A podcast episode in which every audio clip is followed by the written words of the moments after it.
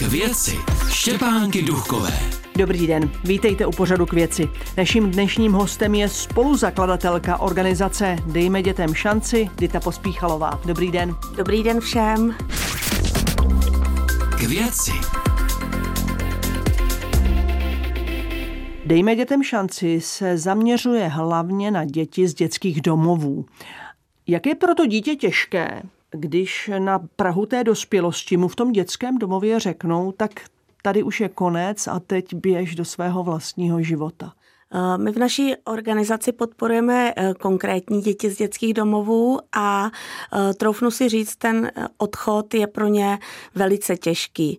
Myslím si, že jakákoliv pomoc, teď nemyslím jenom naší organizace, ale kohokoliv, kdo za těmi dětmi může stát, je velice přínosná a pro ně je hlavně psychicky strašně náročné to, že najednou jsou na všechno sami.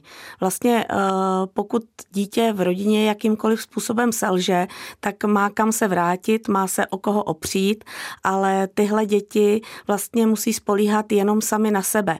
A to si myslím, že je pro ně úplně to nejtěžší protože oni vlastně jsou zvyklé chodit na brigády, eh, takže si, jsou zvyklé, že si vydělají nějaké peníze, takže ten přechod brigáda práce není tak strašný. Spousta dětských domovů mm, jim pomáhá v hledání samostatného bydlení, takže i vědí, kam jdou bydlet. Ale pocit toho, že vlastně to stojí jenom a jenom na nich, si myslím, že je eh, strašně zatěžující. Jak jim tedy vy můžete konkrétně pomoci? My od začátku vlastně naše organizace uh, funguje 12 let. Od začátku máme čtyři stálé projekty.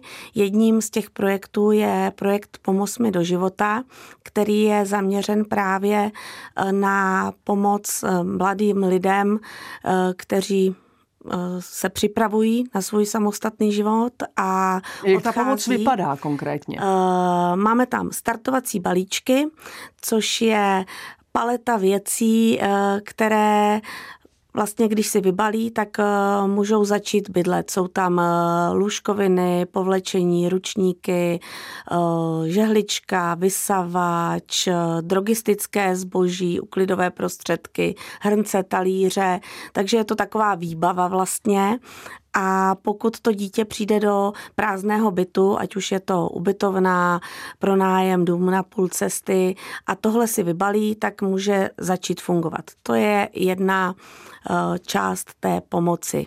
Potom máme eh, pronajaté dva startovací byty, kde nám bydlí jak studenti, kteří studují tady v Praze, jsou z dětských domovů, tak vlastně už mladí lidé, kteří dětský domov opustili ale ještě nemají to svoje bydlení, takže samozřejmě tady v těch bytech eh, platí jenom eh, symbolické nájemné.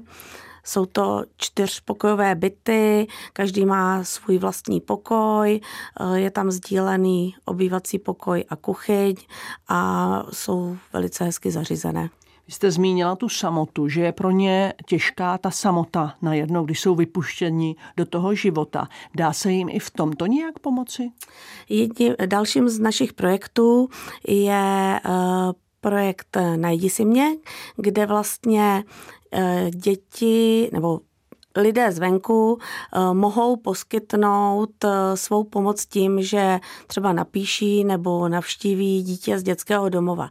Tady ten projekt eh, je samozřejmě na dlouhý běh, protože nelze to tak, že si někdo usmyslí, zavolá do dětského domova a tam by mu dali v uvozovkách dítě. Samozřejmě ten člověk musí projít prověřením, ale je to tak, že může si s tím dítětem napřed psát, potom se rozhodne, že se za ním přijede jednou podívat a pokud to všechno klapne, tak eh, to dítě za ním může jezdit eh, do takzvané hostitelské péče, což eh, nesupluje náhradní rodinu, ale je to vlastně rodina nebo samostatný člověk, který je tomu dítěti kamarádem nebo někým prostě na koho se může obrátit.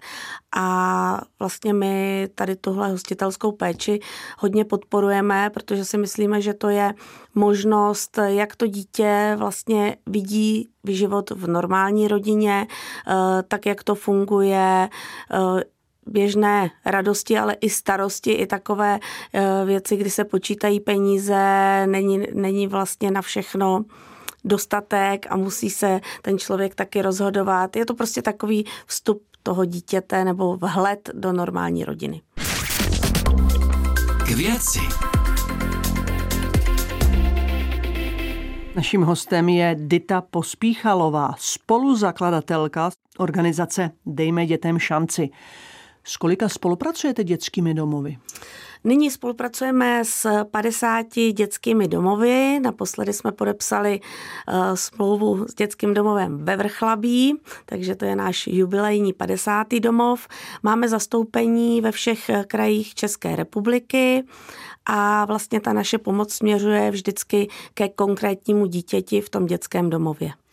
Jak ty děti vybíráte, protože určitě ani vy nejste takzvaně nafukovací. Jak tedy vybíráte děti, kterým pomůžete? Eh, děti samozřejmě vybíráme eh, v úzké spolupráci s vedením dětského domova, to znamená, my se známíme vedení, což znamená ředitele, ředitelku a buď hlavní vychovatelku, sociální pracovnici eh, se všemi našimi projekty.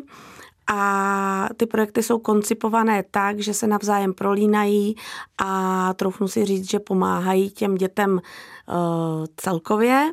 No a potom eh, záleží už na vedení, které dítě do kterého projektu navrhne.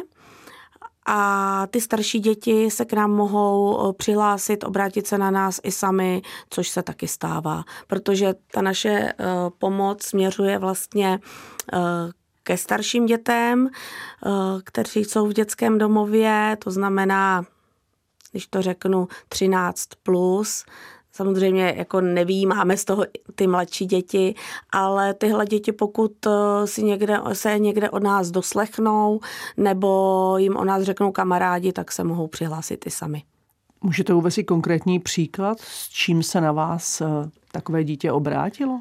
Obrací se na nás, pokud chtějí třeba eh, studovat školu, kterou dětský domov není schopen uplatit, tak buď se na nás obrátí sám dětský domov, nebo to dítě se na nás obrátilo eh, ku příkladu, že chce studovat eh, filmovou školu, kde se platí školné, domov na to nemá peníze.